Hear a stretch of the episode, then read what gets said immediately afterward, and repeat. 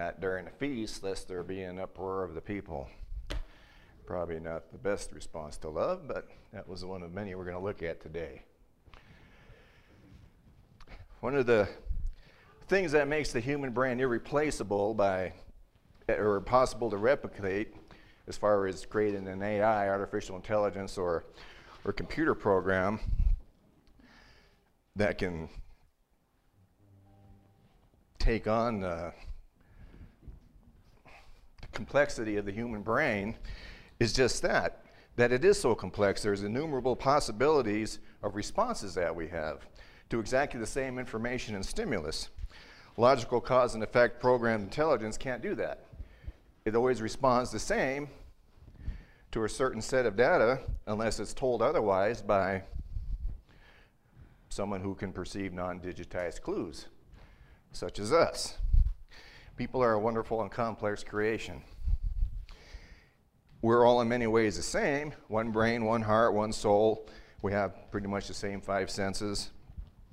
Yet somehow the same stimula- stimulation, the same stimuli, all those things can elicit very different responses from people. Why? Why does one child love broccoli and not like sweets? Why does one child talk nonstop and you got to coax another one to talk? And Kelly's laughing because I'm actually thinking about our grandkids.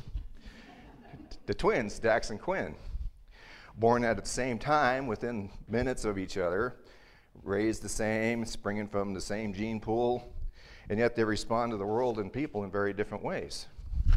Yes, there's a boy and girl difference, but we're supposed to believe that's just culturally imposed, right? Yeah, right give a little boy a Barbie doll, and she's soon enlisted in the X Men Academy and, and fighting off Transformers from outer space. And, uh, or you give a little girl a G.I. Joe doll, and pretty soon he's having a polite tea party with, with the teddy bear and what's left of Barbie after her ninja skills were traded in by a little brother for a stick that looks like a gun, and he's chasing bears in the backyard. yes, I know kids a little bit. But gender differences aside, people have very different responses to the, the things that are put before them. And we see that quite starkly in the 14th chapter of Mark. I'm going to lower this because I'm getting a lot of noise there. And I think there's a lot of things at play here. why we have different responses. We're created differently and predisposed to perceive and react certain ways by the personality our Creator gives us. We're really not created as blank slates. But then, beyond the raw instinct of the personality that we begin with, we begin to make choices. Choices that lead to other choices that begin to empower or squelch perceptions and responses in us. We begin to hardwire our brains and make decisions as to how much influence our hearts are going to have on who we are. You can either listen to it or we don't. Chosen responses create the pathways, the hardwires, the what's going to become the superhighways in our brain that are going to keep taking over and dictating our responses unless we choose to create new pathways. We don't have to keep using those old ones. We can choose new responses that leave our old pathways to fall into disrepair. And that free will to choose our responses is what, what makes us human. The scriptures call that being transformed by the renewing of your minds. We have to control the inflow of information if possible and not allow unwanted or destructive input to cause us to lose control. We have to guard our, guard our hearts and minds and keep our eyes on Christ. And the only one, he's really the only one with the power to really initiate the big adjustments in our thinking. Romans 12, 1 through 2. Present your body as a living sacrifice, wholly acceptable to God, which is your reasonable service, and do not be conformed to this world, but be transformed by the renewing of your mind. Don't let the world hardwire your brain. Let the Word and let, let the Lord, let your own ability to choose right from wrong do that, that you may prove what is good and acceptable in the perfect will of God.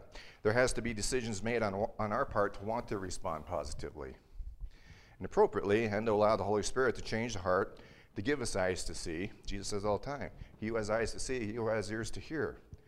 That's what he's talking about. You who choose to respond appropriately.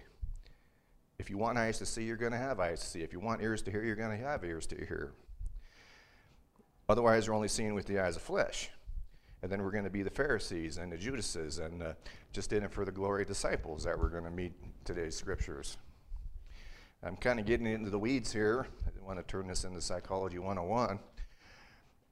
But I think our responses are partly determined by what our hearts and our souls are allowed to see by our minds and by how much influence we allow our hearts and souls to have on our minds. We're more than just gray matter with little electronic firings going on in there that dictate what we think and feel. There's a lot more going on in there in our hearts and our souls. We have to allow our hearts and our souls to have an influence on our mind and vice versa. The angers and hurts nurtured, feelings and suppressed or given free rein, voices of influence given space in our minds, whether good or bad, acknowledgments of spiritual promptings from the Lord or from the enemy are going to determine who we are and what our responses are. The human creature is a complex thing, but that's because we're created in the image of God. And if we so choose, all of us have the ability and the opportunity to respond to things the way God intended us to respond, especially when it comes to responding to His Son. Do we want him to put him to death by trickery? Or are we going to preserve him from that death by responding to that conniving with an uproar? They wanted to put him to death by trickery, but they wouldn't do it because they knew there'd be an uproar. Very different responses there. Well, obviously, we want to respond to Jesus positively. We would never reject or spite our, spite our Messiah, right?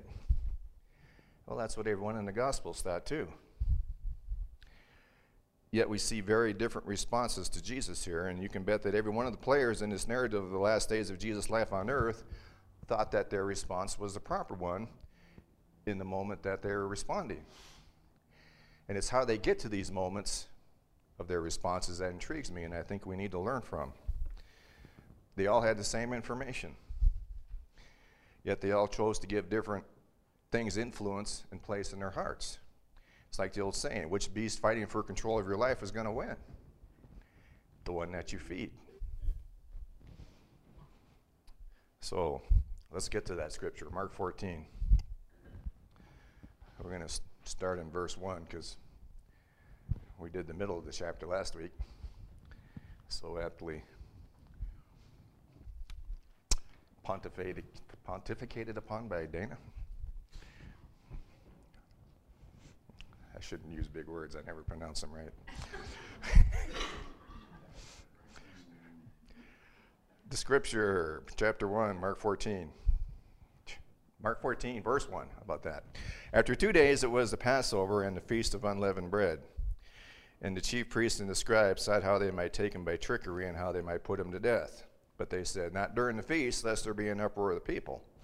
And being in Bethany at the house of Simon the leper, just like that, that for a name, Hello, I'm Simon the leper. I think I'll skip the handshake, thanks.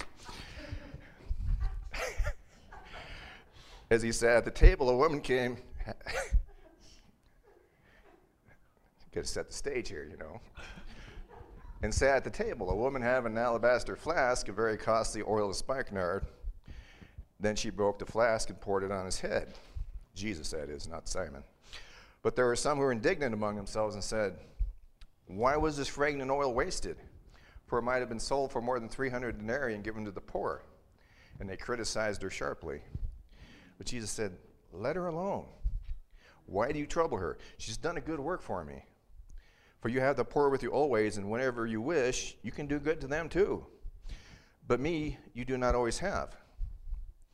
She has done what she could. She has come beforehand to anoint my body for burial. Assuredly, I say to you, wherever this gospel is preached throughout the whole world, How's that for a prophetic statement? What this woman has done will also be told as a memorial to her. Then Judas Iscariot, one of the twelve, went to the chief priests to betray him to them.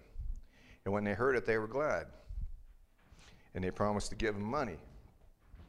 And he sought how he might conveniently. Jump down to verse 27. Now they're at the what we know as the Last Supper. Then Jesus said to them, All of you will be made to stumble this night, for it is written, I will strike the shepherd, and the sheep will be scattered. But after I have been raised, I'll go before you to Galilee. Peter said to him, Even if all are made to stumble, yet I will not be. I'm the rock. Jesus said to him, Assuredly, I say to you today, even this night, before the rooster crows twice, you'll deny me three times. But he spoke more vehemently, If I have to die with you, I will not deny, I will not deny you. And they all said likewise, Yeah, me too. Okay, we'll stop there.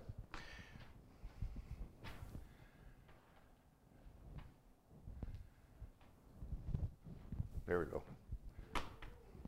It's the PowerPoint dance.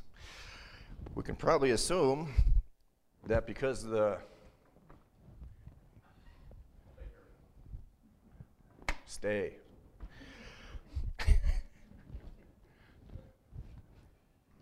we can probably assume because of the very similar recounting of the story of the anointing in the gospel of the woman who came in and poured the alabaster flask of spikenard on Jesus' head, that this woman is Mary of Bethany, Lazarus and Martha's sister. The Mary who had so controversially sat at Jesus' feet listening as her sister served, and who we'd see later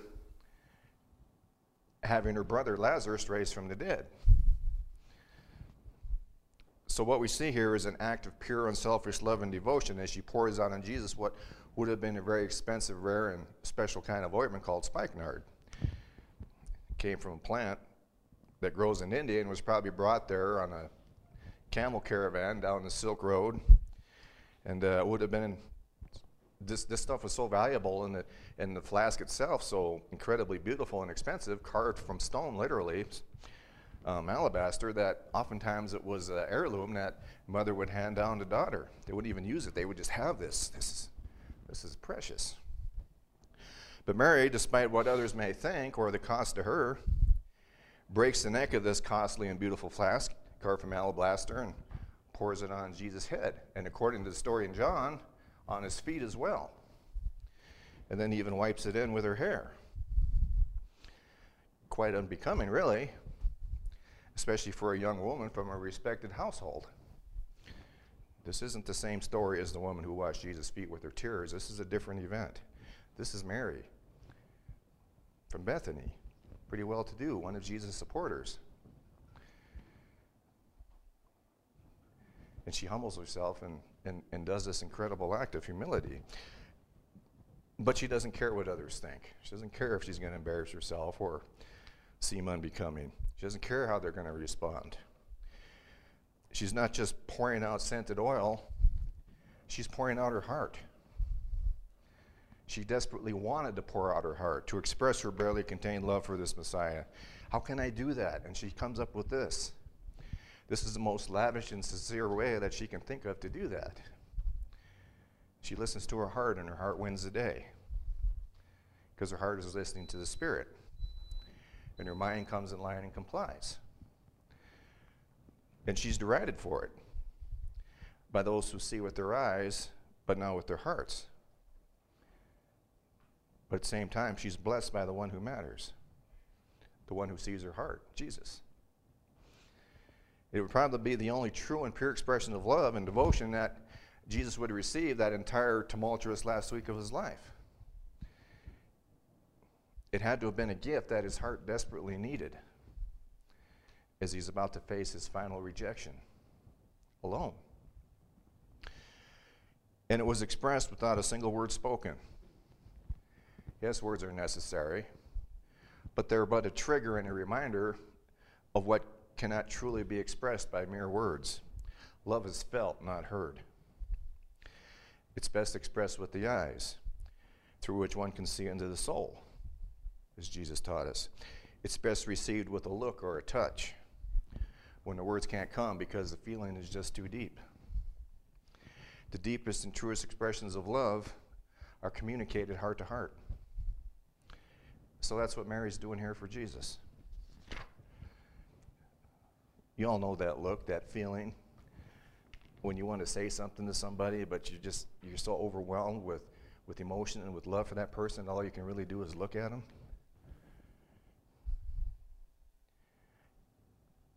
It's a it's a love that comes from a depth of emotion and conviction that can only pass between a husband and a wife, a child and a parent or a grandparent, between brothers and sisters in the Lord, those who share a common heart, a like mind, or a spiritual bond. When there's something powerful between you two that no one else can understand or know but those who share it. And it's a love that finds its origins in our God. And it's the love that He has for us. The look He has in His eyes when He sees us. We always picture Him with a frown. Why did you do that? Wait till your daddy gets home. Yikes. No. If we only take the time to look back at Him and respond with our hearts and not just our heads and our lips, we're going to recognize that look. It's a word, it's a look, it's a love that's not spoken. It can only come from deep in the Spirit. Likewise, the Spirit helps us in our weaknesses. For we do not know how we should pray as we ought. But the Spirit Himself makes intercession with us, for us, with groanings which cannot be uttered. Now, He who searches the heart knows what the mind of the Spirit is because he makes intercessions for the saints according to the will of God.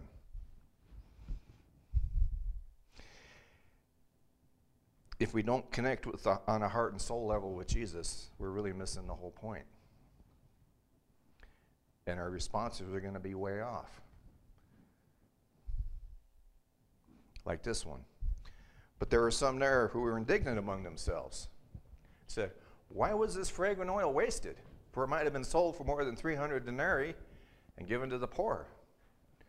And he criticized her sharply. Now, this response, in the eyes of those there who are saying this to themselves or among themselves, they don't think they're responding to Jesus, they're responding to Mary and her actions toward Jesus. Why did she do this? But really, it is a response to Jesus because it's born of their hearts towards him. Now, these weren't Pharisees at this dinner. These were the apostles, the chosen 12, and probably some of his other close followers and friends. These are the ones who profess to be his closest friends and followers, his confidants, and the ones he loves. And yet they respond by being indignant. Well, wasn't that a grand waste? Surely that money and that ointment was worth could have made a generous gift to the poor. Now that would have pleased the Lord. Right, Jesus? They professed a great love for Jesus, yet it was mostly in their heads. They saw the miracles, experienced the compassion and genuine love that Jesus had for the hurting and the downcast, the overlooked and despised, of which all of them were until Jesus came along and loved them. And yet, they're all still out to get something from him in return for their love. We followed you. What are we going to get? We want to sit at your right hand in the kingdom. We want to have the greatest, we want to have the power. We want to be able to call down fire from heaven and destroy cities that don't like us. They had stuck by Jesus through thick and thin this far, giving up and leaving behind everything they had known, yet they failed to recognize, let alone replicate, the true and heartfelt and raw expression of love that's being poured out on Jesus by this woman in front of them. Who does she think she is? Well, I think they did recognize it and they're jealous. They're jealous of the look of pure and unexpressible love that Jesus gives her, that they share between themselves in that moment because they knew their own hearts were lacking in that same depth, that same depth of love that they could sense in the room. And so their heads tell their hearts to shut up. And their mouth starts spewing, spewing foolishness to cover, to cover their shortcomings of faith and devotion. The mouth speaks from the overflow of the heart. But the hearts which contain the greatest love can only express that love with actions. So she did the most loving thing she could think of, or at least what came to her. And she followed her heart and allowed her head to follow. She's done what she could. She has come beforehand to anoint my body for burial. Surely I say to you, wherever this gospel is preached in the whole world, what this woman has done will also be preached, told as a memorial to her. Because Mary followed her heart and did what she could, because she didn't let her head get in the way, as, as those men in the room were doing, and convince herself that she didn't allow her head to convince her that this would be an extravagant and foolish waste that really accomplished nothing but making Jesus smell good for a little while while embarrassing herself in the process. Her mind knew this was a big gamble. But because she listened to her heart, she listened to the Spirit, and because of that, she's fulfilling a prophetic and important act that no one but Jesus understood at that moment. No one knew the significance of but the Lord. She was anointing him for his burial, which was going to come just a day or two later. And giving him what would be the last and only sincere measure of comfort and assurance that he would receive from another human before his brutal arrest and execution. Because Mary listened to her spirit and allowed herself to know the truth, she was moving in the prophetic without saying a word. Think about that. The next time you're moved to act on something the head doesn't understand, remember this. The seemingly insignificant act of foolish waste was an anathema to the well versed chosen 12, but Mary was one who knew what was important. This was a lifestyle for her. She knew when it was talk and when it was time to listen. She knew when it was time to work and when it was time to sit. She was the one who was chided by her sister Martha for sitting at Jesus' feet listening, while Mary fretted about all the work that needed to be done. Mary was the one who unashamedly and passionately threw herself at Jesus' feet, weeping, laying it all out there. Lord, if you had been here, my brother would not have died. Therefore, Jesus saw her weeping, and the Jews who came with her weeping, and he groaned in his spirit and was troubled. And he said, Where have you laid him? In that moment, Jesus was heartbroken broken also. Over her heart broke. He felt it. From this passionate and honest heart that moved Jesus to share in her grief and would spur him on to do his greatest miracle to date raising a man long dead and buried. Mary knew when it was time to connect with her Lord. In this day in the house of Simon the leper was one of those times. Not for her, not for her brother, this time it was for Jesus. And for both of them, they both needed this. And we could all learn a valuable lesson here. If our relationship and time spent seeking and being with the Lord is always to see what we can get, then it's not a true heart response to the love that we're so freely given. And it's not a response that is influenced or inspired by the Holy Spirit. Then there's this infamous response. And Judas Iscariot, one of the twelve, went to the chief priests to betray him to them. And when they heard it, they're glad and promised to give him money. So he said how he might conveniently betray them. Heaven forbid it would be inconvenient. So Judas had what I decided to call a swayed response to Jesus, swayed by preconceived and selfish notions and greed swayed by political aspirations and persuasions. Judas was a zealot, part of a group that actively pursued and plotted the overthrow of the Roman overlords and the return of Jewish sovereignty. And he saw Jesus as a means to that end. After all, isn't that what Messiah is supposed to do? What he's supposed to be about? Restoring the eternal throne of David? Surely this involves some military action and divine intervention, like Joshua and his army when they took the city of Jericho by marching around it and praying and shouting, or when David himself took the city of Jerusalem from the pagan Jebusites by the edge of the sword. Yeah, let's do this. Now it's our turn. Our Messiah's here. We're going to kick some butt. What do you mean you're going to be crucified? What kind of an overthrow is that? And now you're just sitting here basking in the lavish waste of this ointment that the silly woman's just dumped all over you. Could have used that money to buy swords. That's it. Um, excuse me, I got to go talk to a man about a horse. We'll see you guys later. So Judas goes and begins the process of betraying the Lord.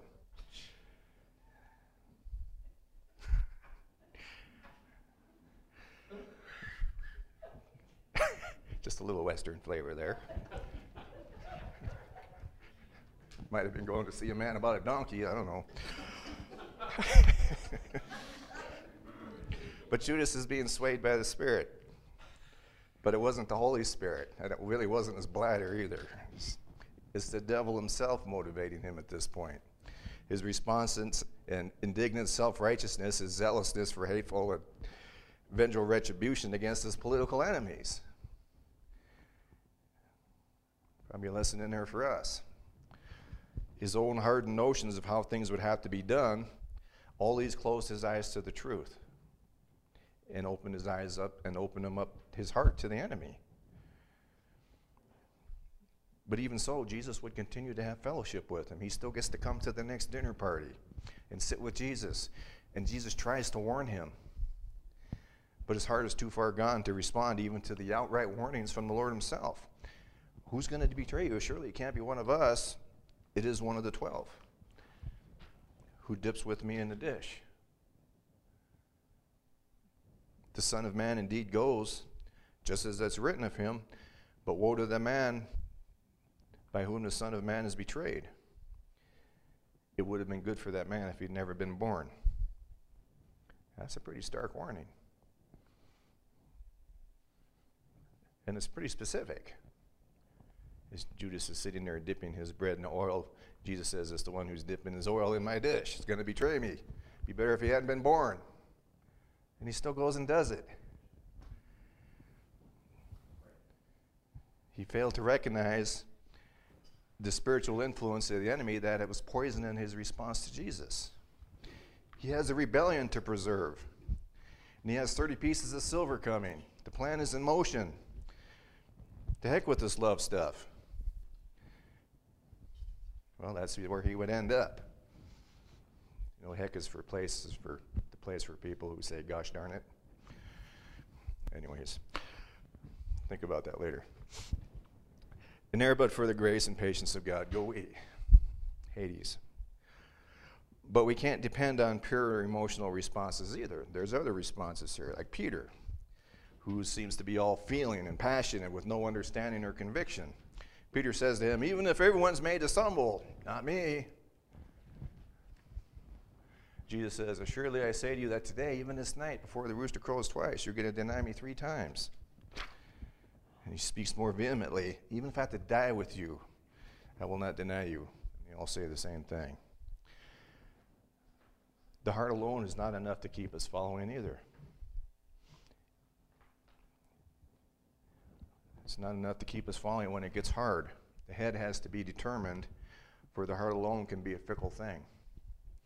We have to be prepared to give an answer for the hope that is in us. Because when the heart is afraid, the head has to remind the heart, why are you doing this? Feelings and passion alone can't convince the feet to stand when the mind can't think of any good reason not to run. That's empty religion fair weather following, all fluff and no depth, no conviction. We've seen a lot of that in the church in America as people fall away for this very reason. It's easier just to deny your beliefs than to face the challenges of the young lady in the courtyard where the cool people are. Peter was about to be canceled. The server girl saw him and began to say to those who stood by, This is one of them. This is one of those radicals who believes all this crazy stuff. Aren't you? And he denies it. No. No. That's not me. I don't even know the guy. And Peter would learn his lesson later that he needs to have more than passion and emotion. He needs to know why he believes. But this night he's failing miserably. He's trying to avoid being counseled, like I said, to, to use today's vernacular. So, in this section of Scripture, this chapter Mark, we see all these incredible accounts of Jesus and his interactions with people. People who are just like us. No doubt we can find ourselves in any of these characters, maybe more than one. And that's really the point. To recognize that these are more than just stories of long ago people in a faraway place, this is a little real time slice of eternity being played out before our eyes for those who have eyes to see and ears to hear what the Spirit is teaching. And what I think He wants to teach us today is that these interactions, these various responses to who Jesus was, what He said, and the love and truth that He represented was these are the same interactions that are happening today. The same Jesus interactions that are happening today. Jesus is with us. The Holy Spirit is not just a myth. It's not just some mystic and personal power that makes us feel warm and fuzzy if we're good or makes things happen that shouldn't. The Holy Spirit is a person, the part of the three part God that resides in the hearts of those who believe what Jesus taught when he said that he would not leave us as orphans, that he would come to us. The Spirit of truth, whom the world cannot receive because it neither sees him or knows him but you know him, for he dwells in you and will be in you. I will not leave you as orphans, I will come to you. Jesus said the Holy Spirit is in him. The Holy Spirit is Jesus in the Father in us. The Holy Spirit is God. The Holy Spirit of Jesus, the Holy Spirit is the Father, and the Holy Spirit dwells in us.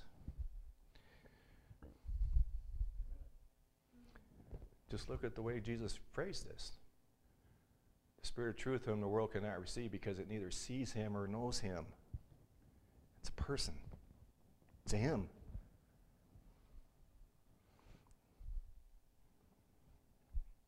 So, how are you responding to him? How do you respond when, a challenge, when he challenges you to learn something new, to adjust your preconceived notions, to let go of the religious I'm better than you attitude? We must put this radical voice of heresy to death when the ignorant masses are not looking, of course. The chief priest and the scribe's reaction. How do you respond when you see someone behaving in what you deem to be an over the top, this person, some kind of lunatic, lost in emotion, kind of way towards what must surely be an inaccurate perception of Jesus? Well, that's just not dignified. Look at the way that person's acting during worship. Why was all this wasted? Criticized her sharply. How do you respond when you're rebuked for judging a brother or sister harshly? Well, I never. We have to put a stop to this. Just wait till I tell the priest or the pastor. Let her alone. Why do you trouble her? Well, I'm going to go to the chief priest to betray him. Can't put up with that stuff. How do you respond to Jesus when he warns you that you're about to be tried and that you'll likely fail? Not me. I would never do, do, do that. And then it happens and you fall flat on your face. Even as Jesus is watching with tears and pain in his eyes, as he realizes the anguish and distress that you've just brought on yourself. When Jesus looked at Peter in that courtyard when he denied his Lord three times, Peter ran out weeping. Jesus wasn't grieved for himself, he was grieved for Peter. He just denied the Lord he had promised to love and follow regardless of the cost. But yet he loved him anyways. He loves us anyways when we fail. Even in the warnings, even knowing that you're going to fall, he prays for you. And he gives you hope and a promise that you'll return and that you'll get up and be better for it. And the Lord said, Simon, Simon, indeed, Satan has asked for you that he may sift you as wheat. But I've prayed for you that your faith should not fail. And when you have returned, to me, strengthen your brethren. You're going to learn a huge lesson here, Peter, and you're going to be a better person for it. How do you respond to a love like that? Because all of that is still happening between all of us, between us and our Lord, between one another as brothers and sisters in Christ, if we'll just pay attention. And when you realize it, when you understand and open the eyes of your heart to see that Jesus is always standing before you, beckoning you come, cheering you on, praying for you, holding your hand, always teaching you things that will make you wiser and stronger and prepared for the challenges to come in the courtyards of the priest, in the quiet moments when the enemy tries to whisper to you that you need to take things into your own hands because this Jesus and Holy Spirit stuff is just whatever, fill in the blanks. When you recognize the love in the eyes that are looking back at you, from within your very own heart, then you'll respond like Mary did. And then you'll finally know what it truly means to be loved. Let her alone. Why do you trouble her? I say to you, wherever this gospel is preached in the whole world, what this woman has done will be told as a memorial. And when you learn to do that, the gospel story will be your story. You'll be untouchable and invincible. Let her alone. This is the gospel. She's part of it. For the accuser of our brethren who accused them before our God day and night has been cast down, and he overwhelmed them, and he overcame them by the blood of the Lamb and by the gospel, by the word of their testimony. And they did not love their lives, live their, love their lives to the death. Our stories become his story. In the arms of love, you can't be troubled. You know, it's one thing to preach a sermon on sharing a love and an intimate relationship with the Lord. It's it's another thing to explain to you how to do it. It's something you just have to experience, you know. Um, and I hope you have and, and, and will and do know that that intimacy of our Father through Jesus Christ and just take the time to sit and and listen and share and that we're not just speaking our prayer lives involve being still and knowing that he is God. Letting his love encompass you. Seeing the love in his eyes through spiritual eyes because um, he is there with you by his Holy Spirit it's not just something you have to conjure up in your imagination or emotion.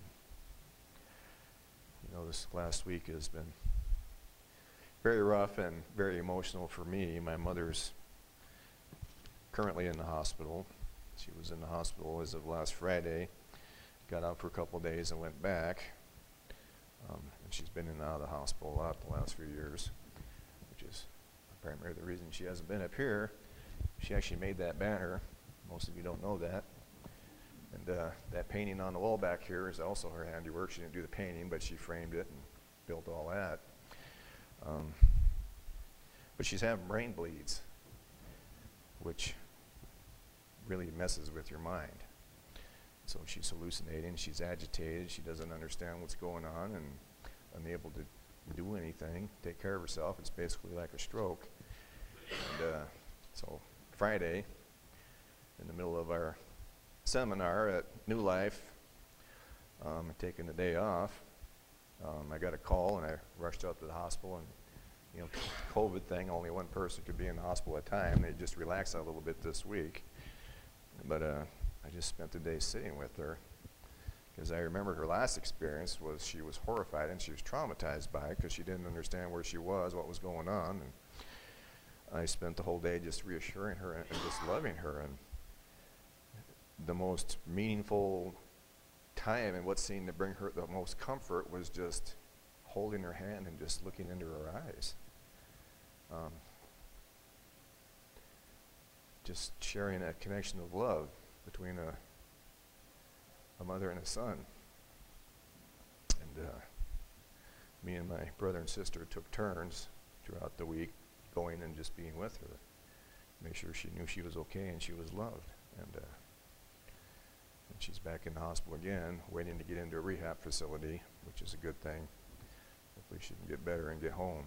But uh, and that's but that's what I'm talking about here. We need to have that kind of relationship with the Lord. That yeah, you sit and visit and yeah, mom, I, wish you would do this. I need to do this. You know, when you're a kid, and then when you get older, they ask you to do stuff, and it's just kind of a relationship. It's good, and there's challenges, and sometimes you argue. And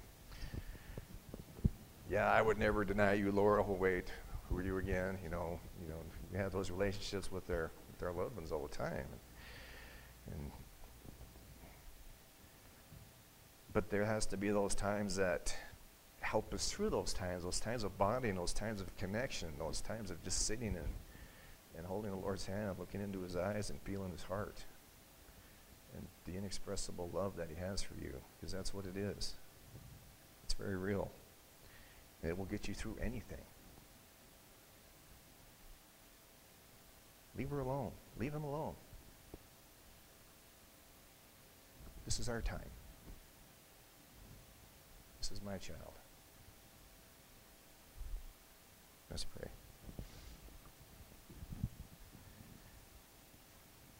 Lord, we thank you for your Holy Spirit, which is indeed in us. And uh, Lord, sometimes we just kind of keep him in a box in the corner, and we're sorry for that. We want to move in your love. We want to move in your power. We want, we want to know you and feel your presence, Lord. That's that's where our power comes from. That's where our joy, that's where our peace comes from. Our ability to get through the, the rough times, the, the thorn bushes, and the, the trials, and the confrontations, the challenges, because you're always with us. You're always there. We have those experiences where we just sat and we're quiet and, and just bask in each other's presence and love. And Lord, we know that we look forward to a day when we get to be in your presence physically as well as spiritually all, all the time. There'll be no more pain, no more sorrow, because that stuff has no place in your presence. Lord, your presence in our heart has no place for that either. So we banish that in Jesus' name. We just invite you to move, touch, feel, and heal. And Lord, help us to commit knowing your scriptures, to knowing your word, so that when the when the heart is challenged, the mind can say, Yep, I know exactly the answer for that. It's not just a feeling, it's a fact. This is real. You can stand firm against anything. Lord, I just want to agree with everybody here that you'll love and comfort and heal my mother. She knows you. Bring her peace. Lord, we pray for Ray and Shelley's family and those people in Gate who lost loved ones this weekend. Um, comfort them, be with them, and help those who are traumatized by this, Lord, to overcome that, to know your peace. Just come with, come alongside them in a, in a very real and tangible and undeniable way. Lord, all of us, we just agree, our loved ones, friends and neighbors who are challenging, having challenges in, in us ourselves. Just invite you, Lord, to, to move, to come and sit alongside of us, to walk alongside of us, and let us know your presence. Take our hands to take their hands. And see the eyes of love.